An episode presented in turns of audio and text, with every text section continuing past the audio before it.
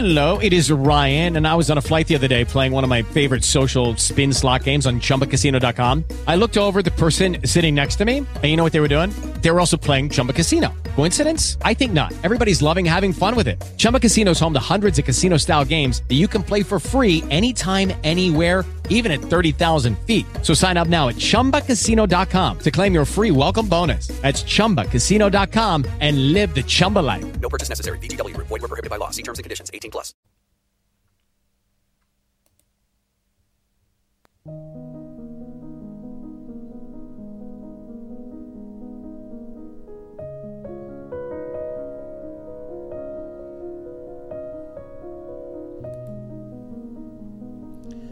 Luistert naar Kononia Bijbelstudie, geheel gewijd aan het verklaren en begrijpen van Gods Woord. Mijn naam is Helleke en hier is uw leraar Robert Veen.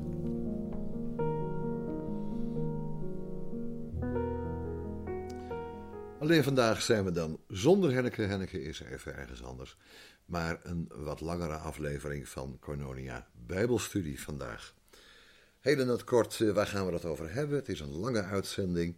Ik wilde het hebben over de bezigheden op Kononia Live en Kononia Bijbelstudie, die volgende week maandag weer volop gaan beginnen. Nog wel meer dan we in het verleden gedaan hebben.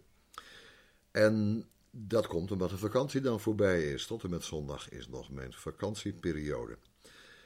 Ik wil in deze aflevering dus wat zeggen over eh, wat we gaan doen vanaf volgende week. Daar hebben we lang over nagedacht. We hebben daar een plan voor gemaakt. En dat wilde ik vast eh, wat eh, vertellen. Maar we hebben ook drie normale onderwerpen. Onderwerpen zoals u die eh, op dit kanaal in ieder geval verwachten kan. We gaan nog even terugkomen op een blog die ik heb geschreven over Deuteronomium 1, vers 1. Daar heb ik gekeken naar de interpretatie van Rashi. En dat vergeleken met de standaard christelijke benadering. En het levert een, naar mijn gevoel, interessante vraag op. eh, wat het verschil is in de hermeneutiek, in de manier van lezen. tussen, eh, laten we zeggen, het eh, conservatieve christelijke eh, scholarship. De, de, de conservatief-christelijke manier om naar zo'n tekst te kijken. Laten we zeggen de historisch-grammaticale methode. En de manier waarop de middeleeuwse Joodse commentator Rashi dat doet. Dan gaan we het hebben over Thomas van Aquino. Dat doe ik niet altijd. Ehm, en als ik het doe, dan gebruik ik de Aurea Catena. Dat is die prachtige collectie, die bloemlezing van middeleeuwse bijbelcommentaren die Thomas heeft samengesteld. Maar vandaag wil ik het hebben over de status van wat dan heet de Sacra Doctrina, de heilige leer. Thomas zegt er al prachtige dingen over in eh, het eerste artikel van de eerste kwestio, van de eerste vraagstelling, uit zijn eh, Summa Theologiae. En daar gaan we vandaag even naar kijken als een soort opmaat van eh, besprekingen van, eh, van Thomas. Van Thomas' eh, exegese heb ik inmiddels een Franse vertaling en ik heb de Latijnse tekst, dus daar hoop ik in de toekomst veel eh, mee te kunnen doen. Eh, commentaren trouwens op de brieven van Paulus. Ja, dan tenslotte, als een reactie op eh, een artikel in Confessioneel, wil ik nog iets kwijt over Ananias en Safira. En daar eindigen we dan vandaag mee. Heel veel te doen, dus laten we maar meteen met alles beginnen.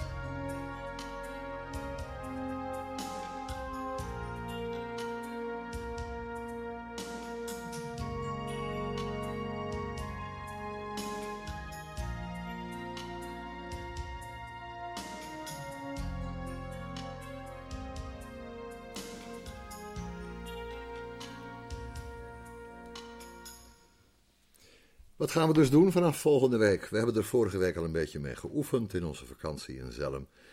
Maar we gaan dat zeker voortzetten. Dat is in de eerste plaats op Cornonia Live de 10 minuten programmaatjes. Ze lopen wel eens uit, het is wel eens 15 of 20 geworden. Waarin we vragen van luisteraars beantwoorden, vragen van vrienden en familieleden. Vragen waar we zelf op komen of vragen waar we niet uit kunnen komen. Daar gaan we allemaal mee aan de slag in die 10 minuten gesprekjes die Henk en ik daar samen zullen voeren. In de tweede plaats zullen we proberen te reageren op kerkelijke ontwikkelingen. Dat halen we uit de bladen in de eerste instantie, dus uit confessioneel, uit trouw, ehm, uit ehm, eh, andere kerkelijke bladen en e-mails die we ontvangen. En daar zullen we op reageren. Als het nodig is, ook op uh, zaken die de synode betreffen of andere ontwikkelingen binnen de wereldwijde kerk. Maar het is mijn behoefte om daar af en toe een kanttekening bij te plaatsen. En dat geldt niet in de laatste plaats ook voor zaken die ik zelf meemaak binnen de kerk. Ehm, en dat is soms uh, niet misselijk, kan ik u wel zeggen.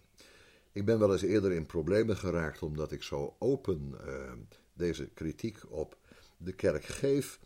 Zo is dat nu eenmaal. Uh, mensen in de kerk zijn niet voor de poes, zeg ik dan maar. Maar ik vind dat het uh, nodig is, ook voor de gezondheid van de kerk, dat er hardop gesproken wordt over wat er misgaat. Evenals trouwens over wat er goed gaat hoor. Maar toch ook vooral over wat er misgaat in de hoop dat we met z'n allen dat wat kunnen verbeteren. Er hoort een open conversatie te zijn over het wel en wee van de kerk. En ik wil daar mijn bijdrage aan leveren. Om dat alles mogelijk te maken hebben we vandaag, nee gisteren was dat alweer, hebben we wat jingles zitten maken. Daar gaat u ook eh, in deze aflevering een paar voorbeelden van horen. Um, en op die manier gaan we eens kijken of we um, het programma wat professioneler kunnen maken, laat ik maar even zeggen. En dat gaat dan ongeveer zo klinken.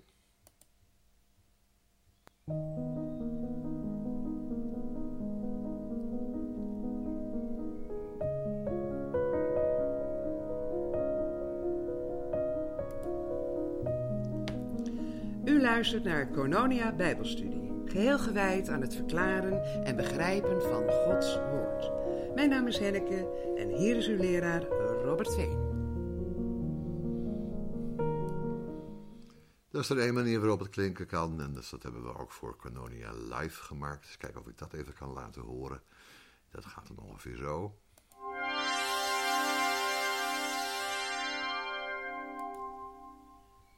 U luistert naar Kononia Live. Het studiekanaal voor Gods Woord, Kerk en Samenleving. U hoort uh, dan meteen hoe het ongeveer verdeeld is. Dus Kononia Live gebruiken we voor die 10 minuten vragen en uh, voor commentaren op uh, kerk en samenleving, vanuit de schrift, ook wel eens over de schrift. Maar dat is vooral het kanaal waarin ik wat snel wil reageren op zaken waarmee we bezig zijn of waarmee we geconfronteerd worden. We zijn ook bezig met voorbereidingen om die uitzendingen van Cornonia Live echt live te maken. Dat wil zeggen dat we een, een, een, schema willen opstellen om elke week minstens eenmaal een programma te verzorgen tussen de anderhalf en de twee uur. Um, en daar wat rugbaarheid aan te geven. En dan is het echt de bedoeling dat u op dat tijdstip uh, inschakelt via de website van Spreaker. En dan is er ook nog de mogelijkheid om uh, te chatten, om uh, live vragen te stellen en reacties te geven. Daar verwachten we veel van. Dat lijkt ons hartstikke leuk om te doen. Dus we hopen dat u dan wilt meedoen. Wat Colonia Bijbelstudie betreft, ja, daar komen gewoon de langere studies zoals u dat gewend bent. Ook de registraties van de Bijbelbesprekingen die hier nog elke week plaatsvinden. Dat begint volgende week dinsdag weer. En dan gaan we nog uh, even door met uh, de serie van drie uitzendingen over het verhaal van de Bijbel in 16 teksten. Dat kunt u vinden op Cornonia Bijbelstudie. Dus toch twee aparte uh, kanalen. En Cornonia Bijbelstudie dus voor de langere studies. Volgende week weer die Bijbelbespreking. Dus dinsdagavond hoop ik dat de bespreking daarvan op het internet zal staan. En daarna gaan we weer verder met de Romeinenbrief. Dat is dus het idee wat we hebben om, uh, om er wat moois van te maken. U luistert naar Kononia Bijbelstudie, geheel gewijd aan het verklaren en begrijpen van Gods Woord. Mijn naam is Henneke en hier is uw leraar Robert Veen.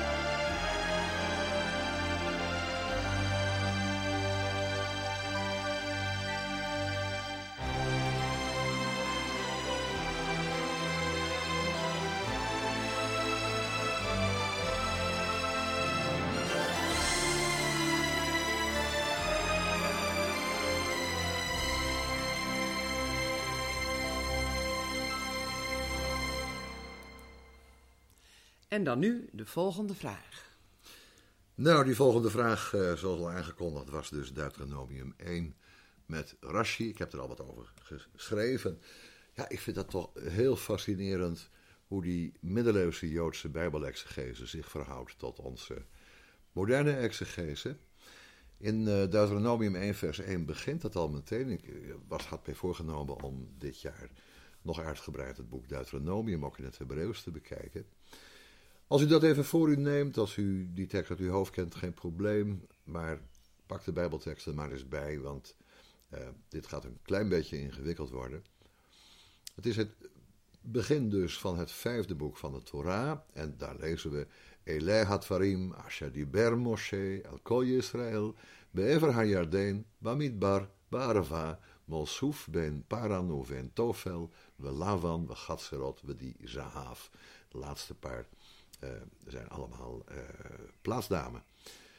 Vrij vertaald, dit zijn de woorden Elehat Farim die Mozes gesproken heeft, Asher Diber Moshe, tot geheel Israël, El Kol Israël, Be'ever haar Jordaan, haar Jardeen, aan de andere kant van de Jordaan, um, maar dan dus gezien vanuit het land, um, Bamidbar in de wildernis, Be'arava in de woestijn, Molsoef tegenover Soef, Ben, Paran, Oevein, Tofel, we Lavan, we Gatserot, oftewel tussen Paran en Tofel, Lavan en Gatserot, uh, we Dizahav en Dizahav. Dus tussen al die plaatsen in zouden deze woorden gesproken zijn. Nou is heel bijzonder wat, uh, wat Rashi hiermee doet. Dus Rashi begint met iets te zeggen over die uitdrukking. Dit zijn de woorden, Ele had. En dan zegt hij: vrij shehem aan God, om angaan. kol hamakomot shechisu lifnei hamakom bij hen, lefi gach satam met hatvarim, behischiram baremes mipneke voldaan shal Yisrael. Oftewel, dit zijn de woorden, maar omdat dit woorden zijn van weerlegging, toch God, somt hij alle plaatsen op waar zij God tot woede hebben gebracht, geprovoceerd. En hij onderdrukt alle verwijzing naar de zaken waarin zij gezondigd hebben. En eh, verwijst daar alleen maar naar door middel van een verwijzing die in de namen van deze plaatsen zijn opgenomen. Uh, uit ontzag, uit respect voor het volk Israël. Nou, als je kijkt naar, uh, naar de tekst die we hier hebben, is dat al heel bijzonder. Want dat betekent dus dat uh, uh, Midbar, Arava, Soef, Paran, Tofal, Laban, Gatserot en Dizaaf dus allemaal moeten verwijzen naar gebeurtenissen. Ja, en dat, dat vond ik toch wel heel erg bijzonder dat hij dat zo doet. Want dat is niet in de eerste plaats wat je zou denken als je de tekst bekijkt, dat het daarom om gaan zou. Dus hoe moeten we dat nou allemaal begrijpen? Um, waarom staat er in de woestijn, om te beginnen? Waarom staat er geheel Israël? Ehm, die beide uitdrukkingen, geheel Israël, die worden door Rashi uitgelegd met een verwijzing naar een midrash. Als er niet gestaan had een eh, geheel Israël, dan was het maar een toespraak tot een deel van het volk geweest. En dan hadden anderen gezegd bij deze woorden van vermaning: Als wij erbij geweest waren, hadden wij wel geweten wat we moesten antwoorden. Nu het gehele volk verzameld was, kon iedereen hem antwoord geven. Dus als je eenmaal begint met deze interpretatie die zegt dat het om woorden van straf gaat, van weerlegging, toch een God, dan eh, mag je in die plaatsnamen eh, dan ook een verwijzing vinden naar datgene waarin dan eh, die straf of die vermaning bestaat. Dus dat is het, eh, het, tweede belangrijke, eh, als hij zegt, Elkol Israël, Ilu ochiach miket satan, hayu elu shebakut somrim atem hayitem shomim mi ben amram, velo hishivotam davar miken vekach, Ilu hayinu sham, hayinu meshivam oto, lachach kinsam kulam, ואמר להם, הרי כולכם כאן.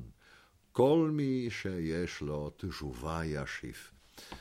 Oftewel, tot geheel Israël, als hij slechts enkelen van hen had eh, bestraft, dan zouden degenen die er niet waren, uh, letterlijk staat er in de straat waren, maar zij die dus uh, niet aanwezig waren, die konden gezegd hebben: hebben het, jullie hebben het gehoord van de zoon van Amram, dat is natuurlijk Mozes, en jullie hebben niet één woord geantwoord op dit of dat. Als wij er waren geweest, dan zouden we hem wel een antwoord hebben gegeven. Hè? Dan zouden we wel ons verdedigd hebben.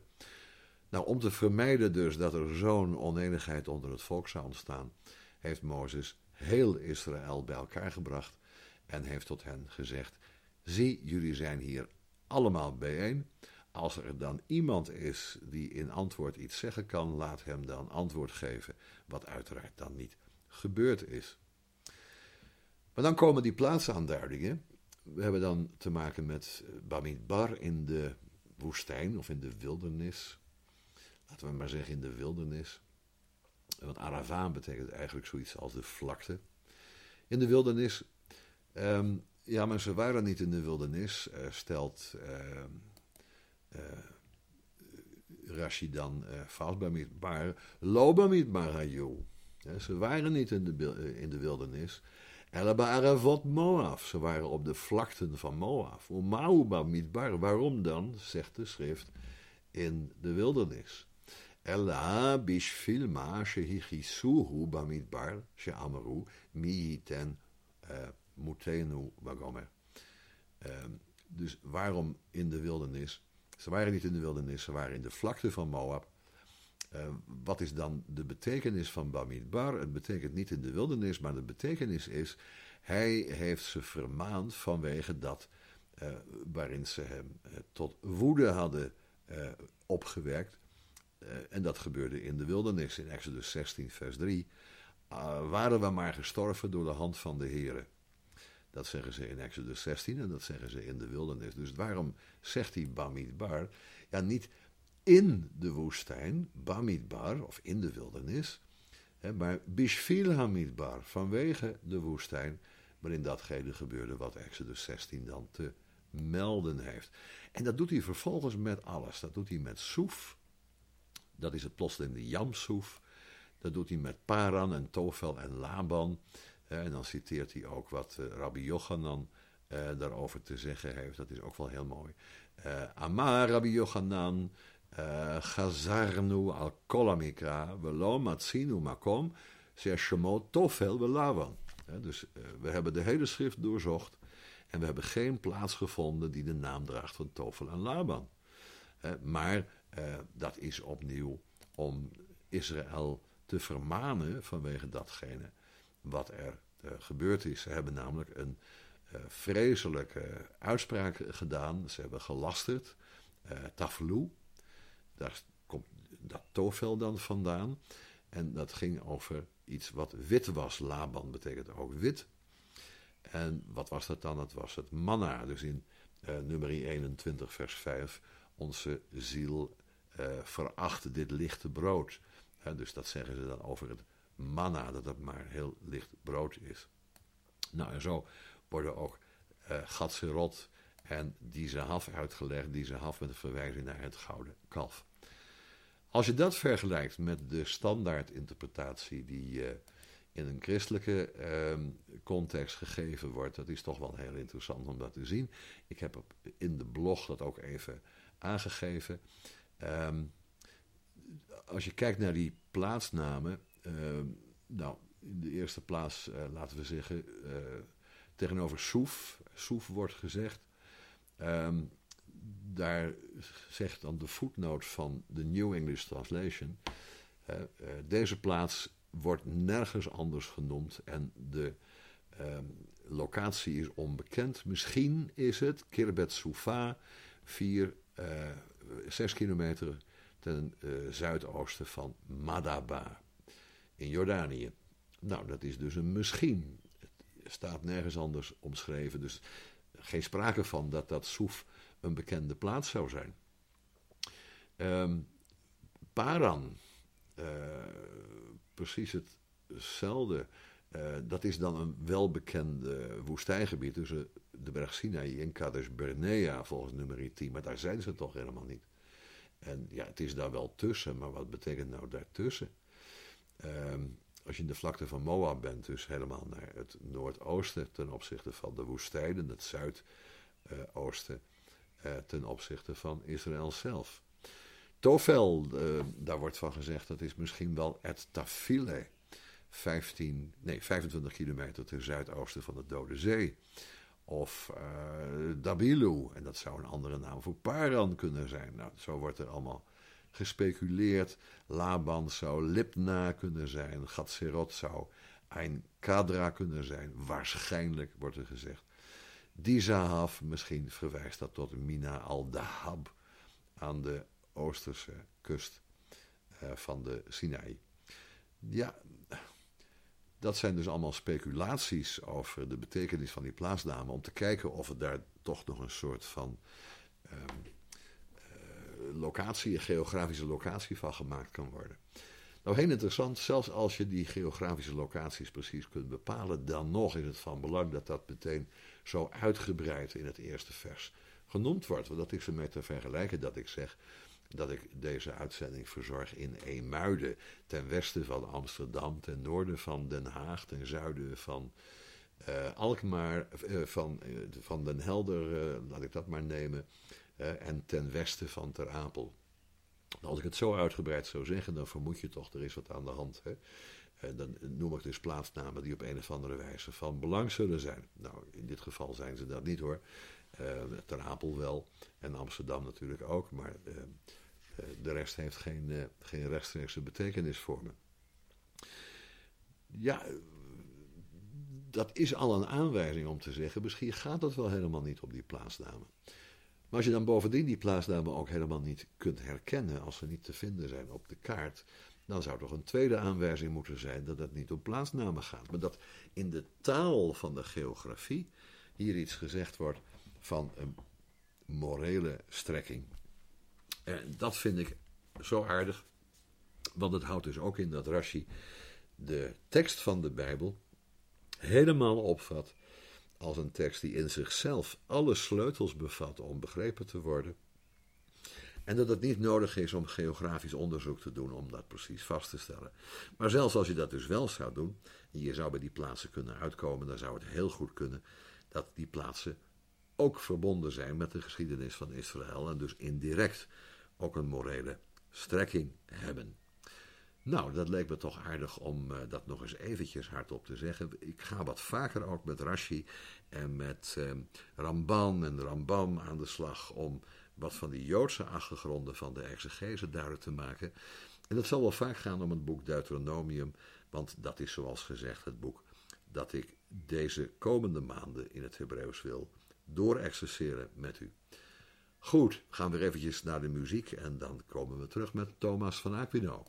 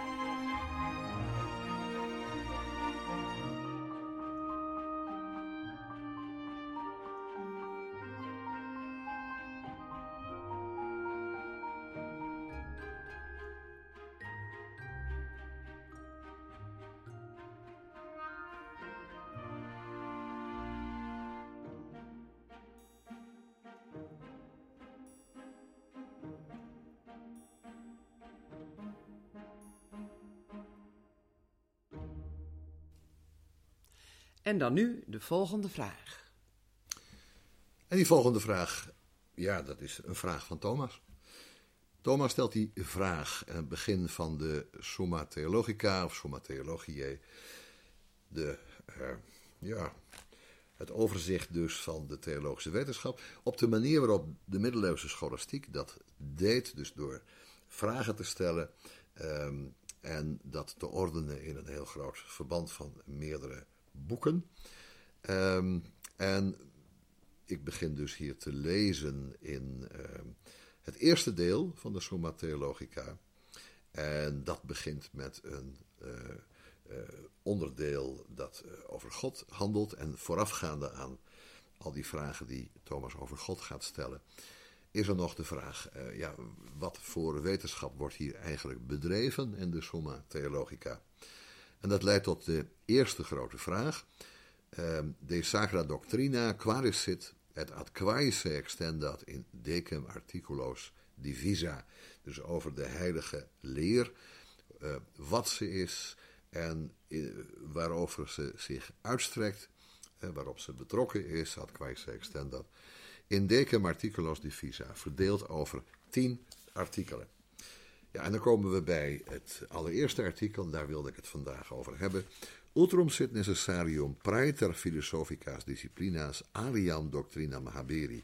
Of het noodzakelijk is om naast en voorbij de filosofische wetenschappen, eh, dat is alles wat eh, verder nog wetenschap kan heten, nog een andere doctrine, een andere leer eh, te hebben. En het antwoord van Thomas zal positief zijn. En om die reden begint hij, dat is de manier waarop die scholastieke methode dan werkt. Dan begint hij met een uh, aantal tegenwerpingen, uh, namelijk hoe je de vraag dus kunt uh, beantwoorden met nee. Dus in de eerste plaats komt dan de tegenwerping. Het lijkt er toch op dat naast de wijsbegeerte we geen behoefte hebben aan andere kennis. De mens moet namelijk niet zoeken naar kennis van datgene wat de reden, het menselijk verstand, te boven gaat. En dat is zelfs een hele vrome houding, want eh, daar zou je toch bij moeten zeggen: Altiora te nequaesieris, oftewel naar de hogere dingen zoek niet, de dingen die te hoog voor je zijn. Uh, dat is een Bijbelse uh, tekst uit Ecclesiastes 3. Dat is een prachtige tegenwerking. Alleen wat niet boven de reden uitgaat, kun je in de filosofie behandelen. En wat boven de reden uitgaat, kun je met de reden niet benaderen. En er is alleen maar zoiets als redelijke kennis. Dus is er helemaal geen behoefte, er is zelfs geen mogelijkheid van een wetenschap die boven de dingen uitgaat, die we met de reden kunnen ontdekken. De tweede grote te eh, tegenwerping uh, is wat meer van filosofische aard en die luidt als volgt. Uh, een leer kan alleen maar handelen over wat bestaat, over zijnden. Um, alleen, wat je, wat, alleen wat bestaat kun je kennen, alleen wat bestaat is uh, eventueel waar. Nu wordt ook in de filosofie dus wel, namelijk in de metafysica, wordt gesproken over het hoogste zijnde. Dat is God.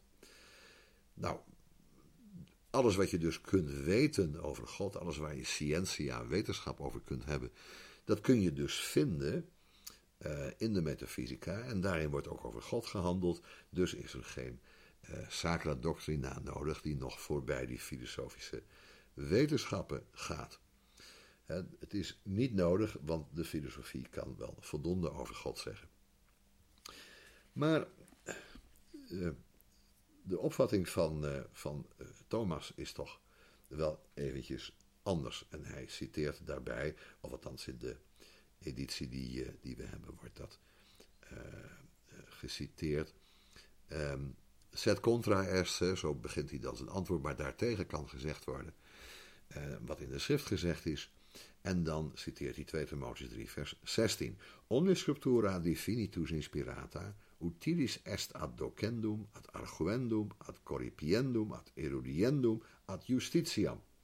Dus eh, heel de schrift is uh, goddelijk geïnspireerd, of door God geïnspireerd, en is nuttig om te onderwijzen, om te weerleggen, om te corrigeren, om op te voeden in de gerechtigheid. Dat is het standpunt van, uh, van Thomas. Ja, dan komt het grote antwoord van Thomas en dat vond ik toch wel heel erg mooi. Uh, de mens kan toch met zijn verstand begrijpen dat uh, hij of zij bestaat tot een uiteindelijk doel. Dat is in ieder geval een uitgangspunt bij, uh, bij Thomas, dat we dat zo kunnen begrijpen. De mens moet begrijpen, maar moet ook willen. Dat is de morele kant van de zaak. Hij moet ook willen wat tot zijn eigenlijke doel leidt. Een leven zonder doel is een zinloos leven. Een mens is gewoon niet bij machten om eh, dat streven naar een doel eh, op te geven, of dat streven naar inzicht in de zin van het leven op te geven. Um, en sterker nog, uh, in de christelijke theologie wordt over dat doel en die zin ook gesproken. Dus de mens moet begrijpen en willen wat tot zijn eigenlijke doel leidt. Openbaring, dat is het middel waarvan de Sacra Doctrina, de heilige leer, zich bedienen moet. Openbaring doet een mens begrijpen, dus dan komt iets in het verstand, wat tegelijkertijd zijn verstand te boven gaat. Dus we kunnen ons niet beperken tot de dingen die we met ons verstand kunnen begrijpen. En we kunnen ons niet beperken tot met het verstand begrijpen. Er zal nog iets anders nodig zijn dan het zuiver verstandelijke. Openbaring doet een mens in ieder geval begrijpen wat zijn verstand te boven gaat. Dat is niet noodzakelijk voor het mens zijn, maar er zijn talloze mensen die alleen maar leven in datgene wat hun ogen kunnen zien, hun oren kunnen horen, hun handen kunnen tasten en wat hun verstand kan begrijpen, zeker. Maar voor Thomas is het wel belangrijk voor het bene voor het goed zijn, de kennis van het goede leven. Uiteindelijk bestaat het heil van de mens, de, de, voltooiing, de bloei van zijn bestaan, bestaat in de kennis van de ware God. Dus het is waar, we moeten niet met het verstand streven naar wat het verstand te boven gaat. Uh, maar we kunnen wel met het verstand ontvangen en begrijpen wat het verstand te boven gaat, als ons dat geopenbaard wordt. Dat is de weerlegging van de, het eerste verweer, van de eerste tegenspraak. En dan de tweede, waarin we zeiden van ja, maar het kan alleen maar kennis zijn van de zijnde, dus eh, God wordt voldoende eh, behandeld uh, in de metafysica. Nee, zegt Thomas. Uh, zeker, er is een theologie als godsleer binnen de metafysica, maar dat is niet een sacra doctrina. er is een theologie die gebaseerd is op de openbaring, op de rechtstreekse mededeling van God zelf.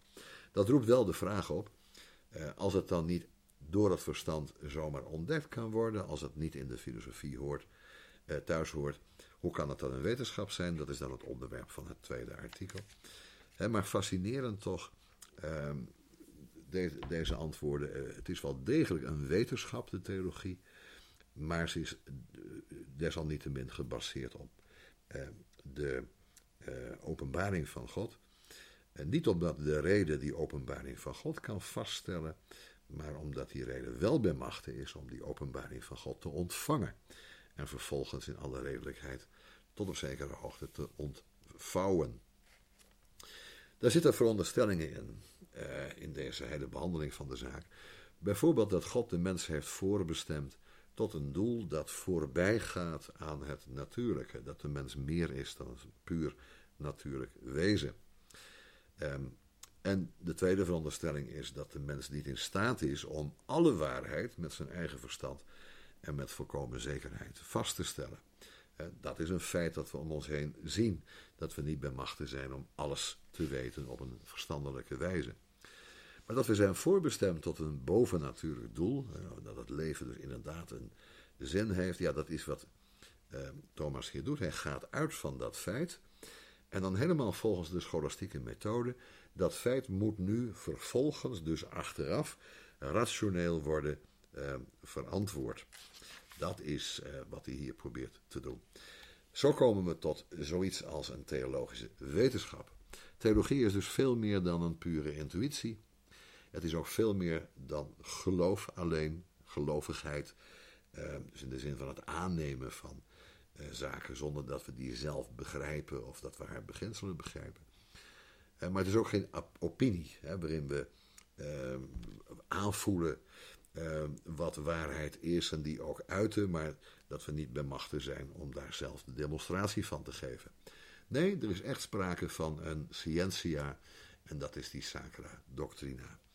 Nou, af en toe eh, zullen we thematisch aandacht besteden aan die teksten van, eh, van Thomas. Uitgaande dus van dit beginsel dat eh, er zoiets is als een sacra doctrina, een, een heilige leer, een theologie die gebaseerd is op ehm, de eh, openbaring in de schrift. En eh, dat we ook op de manier van de scholastiek in een hele goede en scherpe discussie terecht kunnen komen die ook onze eigen tijd bepaalt. Deze twee tegenwerpingen zijn niet nieuw. En als mensen zeggen, eh, alleen wat de wetenschap doet staat vast, dan lijkt dat op die tweede tegenwerping. Of als mensen zeggen, eh, kerkelijke mensen vaak, gelovige mensen vaak, ja, maar dat, daar kunnen we toch met ons verstand niet bij, dus dat moet je alleen maar aannemen. En dan dwingen ze zichzelf om alleen maar gelovige opinies te hebben. Of alleen maar op grond van intuïties eh, dat allemaal te doen. Nee, zegt Thomas, we ontvangen het in openbaring en begrijpen het vervolgens met eh, ons verstand. Dat is de manier waarop de theologie moet werken.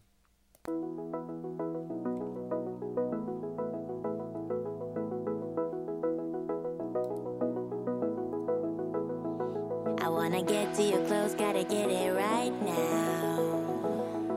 I wanna push all the limits with you right now. So watch your feelings, the city's screaming. We're not coming home tonight. We're living quick in the world, gotta get it right now. People talk and tell what you wanna hear now.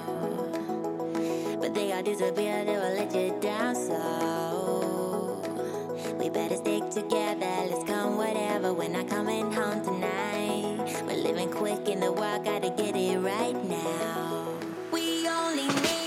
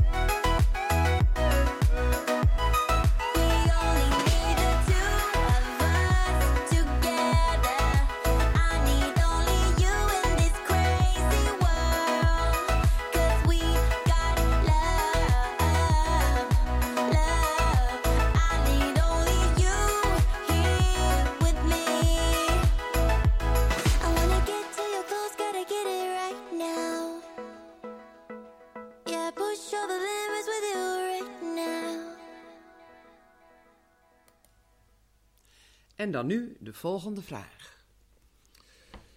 Nou, die volgende vraag eh, die gaat dus over Ananias en Safira. Maar ik vergat nog iets te zeggen.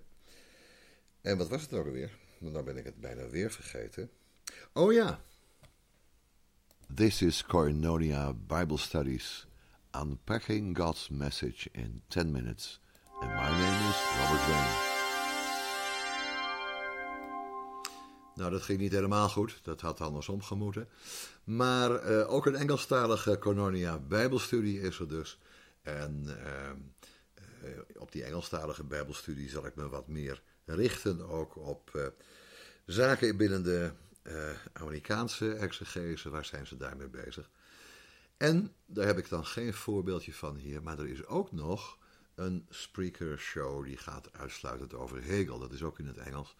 Dus filosofie is er ook nog. Dat zijn de vier dingen waar ik de komende tijd uitgebreid mee bezig zal zijn.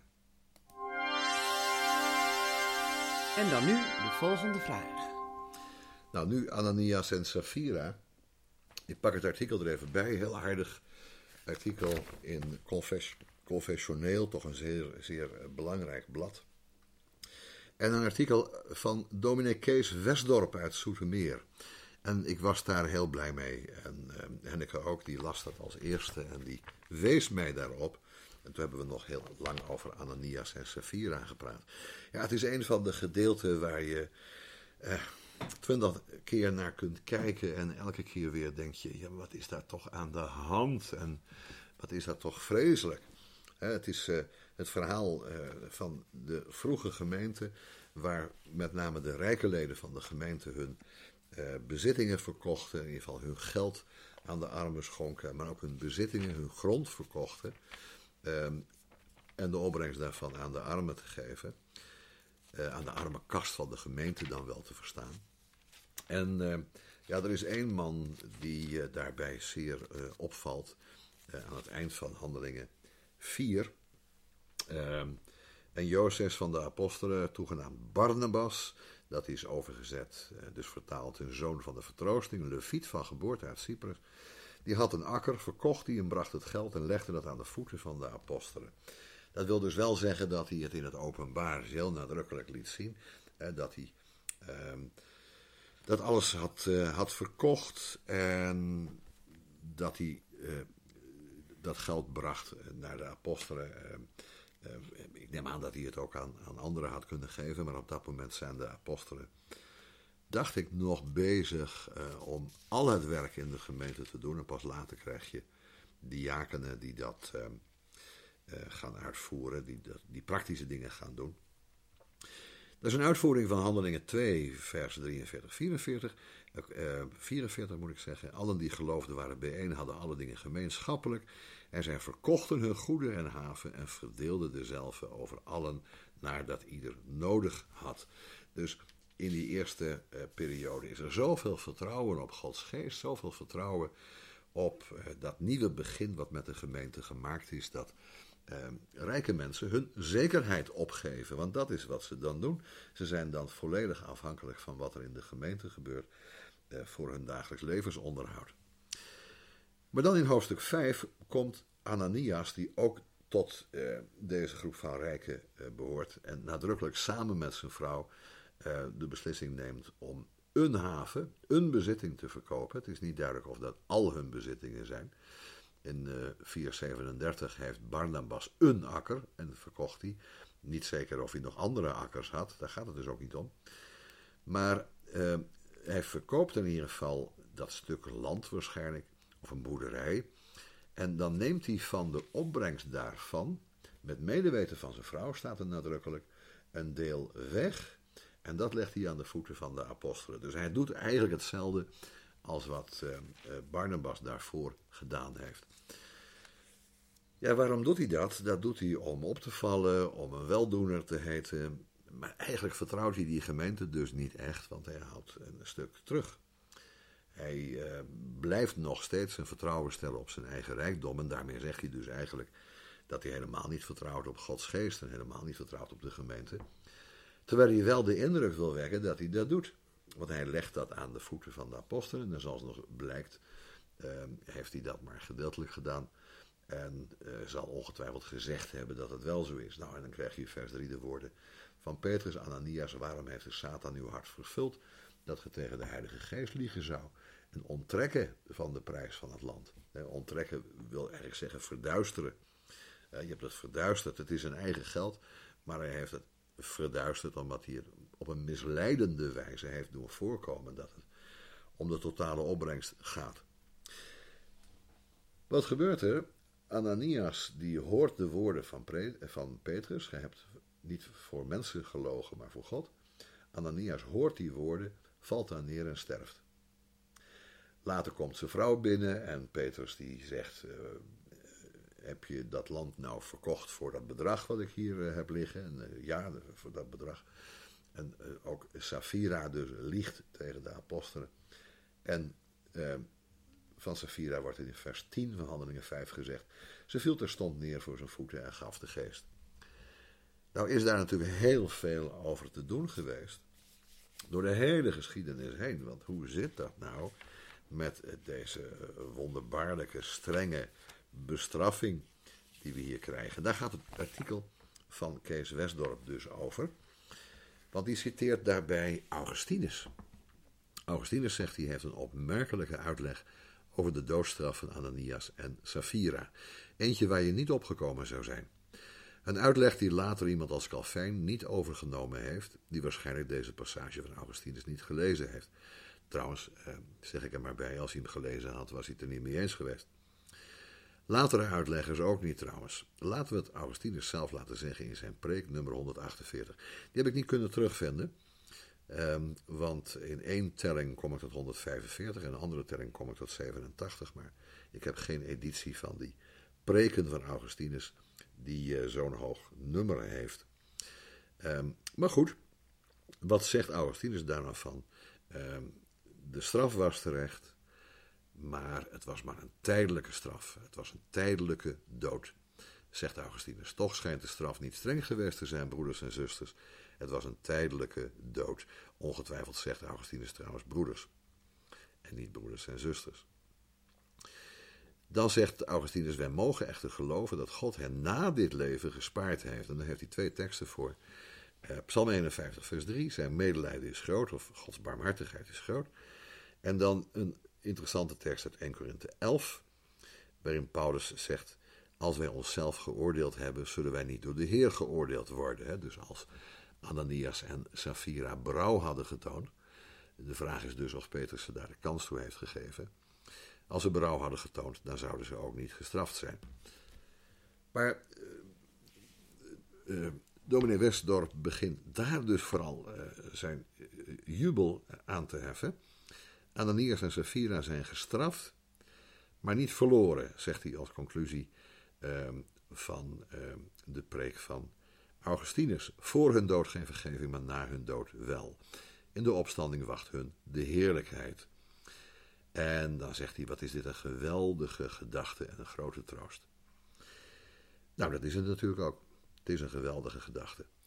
Um, zeker omdat hij vlak daarvoor zegt: Eenmaal komt het laatste oordeel waarin de wereld veroordeeld zal worden. In dat oordeel wil God niet dat zij omkomen die op een of andere manier van Christus zijn.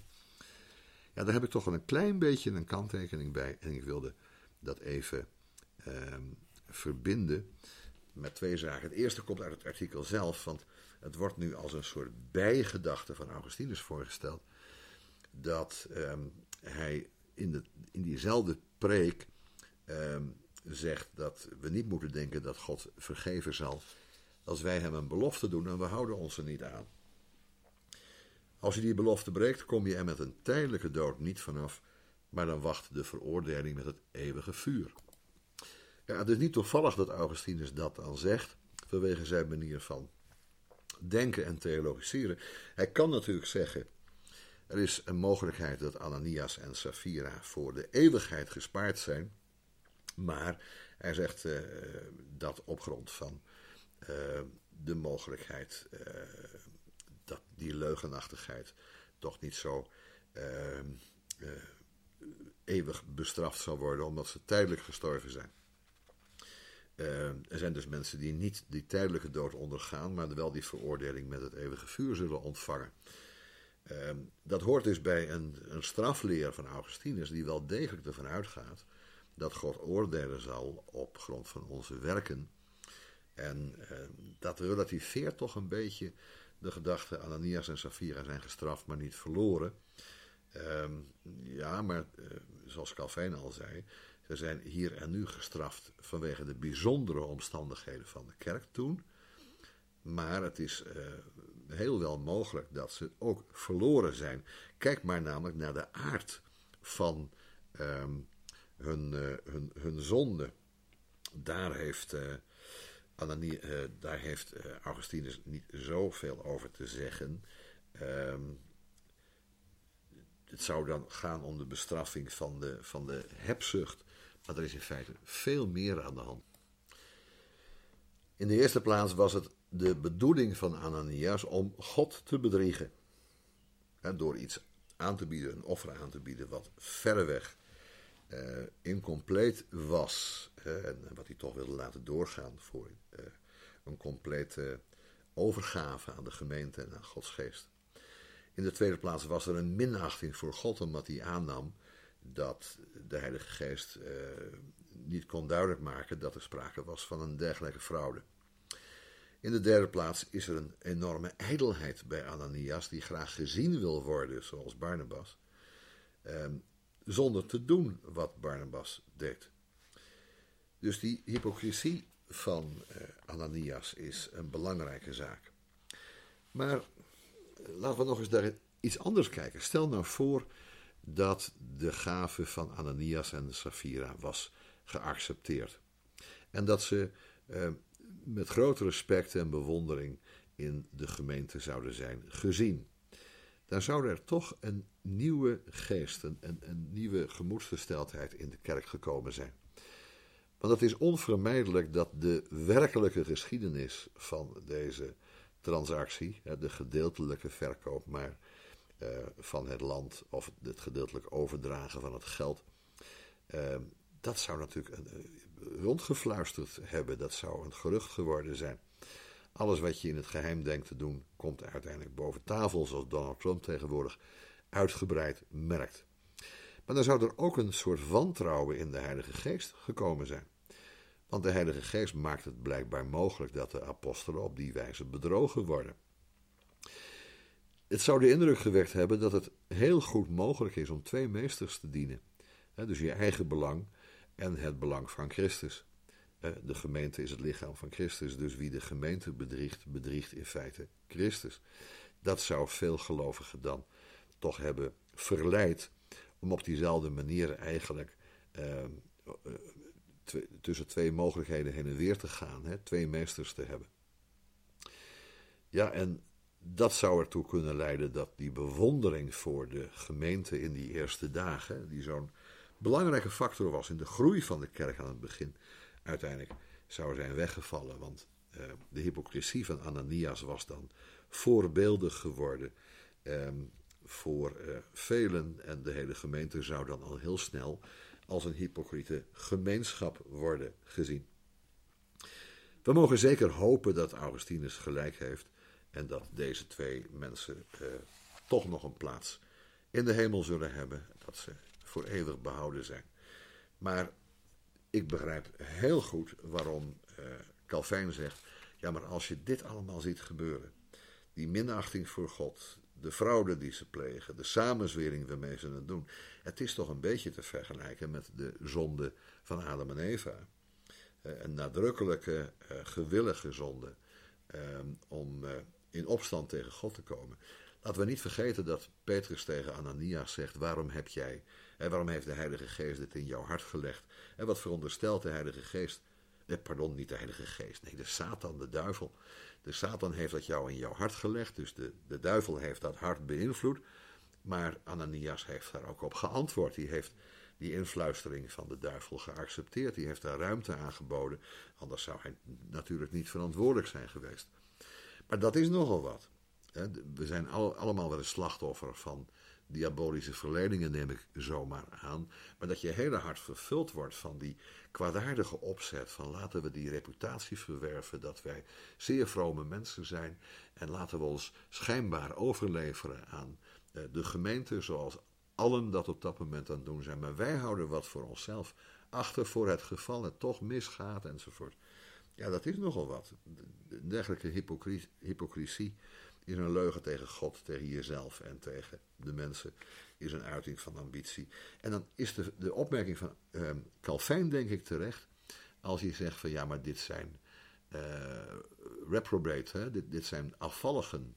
Ze hebben het geloof eigenlijk weer opgegeven en verlaten. En dan geldt de opmerking van de, de apostel Johannes, dat als zij bij ons hadden gehoord, dan zouden ze niet bij ons weggegaan zijn. Uh, het is dus maar de vraag of Ananias, en Safira, die, natuurlijk ogenschijnlijk echt tot die uh, christelijke gemeenschap behoord hebben, of die, dat, uh, of die echt tot bekering waren gekomen. Ja, dat zijn kwesties waar um, mijn broeder uit Soetermeer, dominee Westdorp, niet over spreekt, maar die, denk ik, ten gunste van Calvijn toch wel aan de orde zouden kunnen en moeten komen.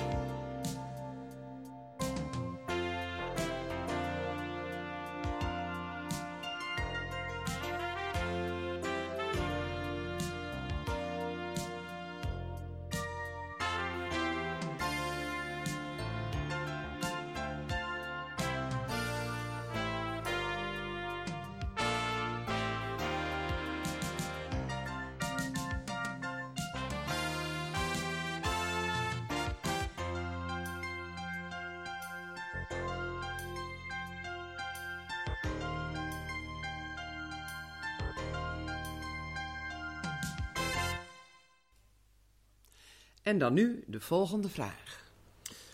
Maar de volgende vraag, die, eh, die is er niet. Dit waren even de onderwerpen die ik in dit uurtje met, uh, met u, met jullie wilde bespreken. Um, volgende keer zal waarschijnlijk volgende week uh, vrijdag zijn. Dan hebben we weer zo'n uitzending, hebben we weer zo'n uitzending van ongeveer een uur met een reeks van onderwerpen. En tussendoor maken we die wat kleinere eh, uitzendingen.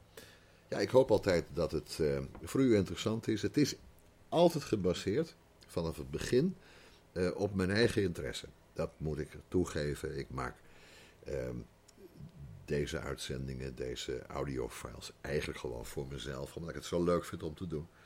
Ehm, omdat ik ehm, uit een gezin kom waar veel met radio gedaan werd. En dat zit dus misschien een beetje in mijn DNA. Maar ik vind het ook erg leuk om over deze onderwerpen, deze variëteit van onderwerpen met, eh, met u te spreken. In de hoop om daar eh, u ook mee te kunnen dienen. Uh, als u vragen hebt, u kunt ze stellen via het e-mailadres raveen, R-A-V-E-E-N, 1956, raveen 1956, apenstaartje hotmail.com. Die vragen zullen we ook behandelen. We zijn nu zelfs bezig om in drie delen in Cornonia Live een vraag van een luisteraar te beantwoorden. Uh, probeer dat gewoon. En ga naar de Facebookpagina. De Facebookpagina uh, die u ook kunt vinden als u gewoon Robert Veen intikt. Dan ziet u die pagina's wel verschijnen. De Facebookpagina dus van uh, Koinonia Bijbelstudie.org. En dan heb ik meteen de website genoemd uh, waar het uiteindelijk om gaat.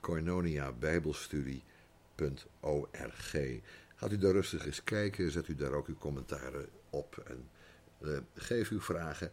Zo raken we een beetje in gesprek over deze zaken die ons allemaal toch aan het hart gaan. Bent u helemaal geen christen of helemaal niet kerkelijk en hebt u vragen of opmerkingen, dan mag dat natuurlijk ook. Ook dan zal ik proberen zo uh, nauwkeurig mogelijk antwoord te geven op uh, waar u mee bezig bent. Ik wilde nog even een, uh, een muziekje laten horen aan het eind. En dat is even van een hele andere aard, maar ook prachtig om te horen. Invitation to the Castle Ball. En uh, ik zeg intussen uh, dank voor het luisteren en tot de volgende keer.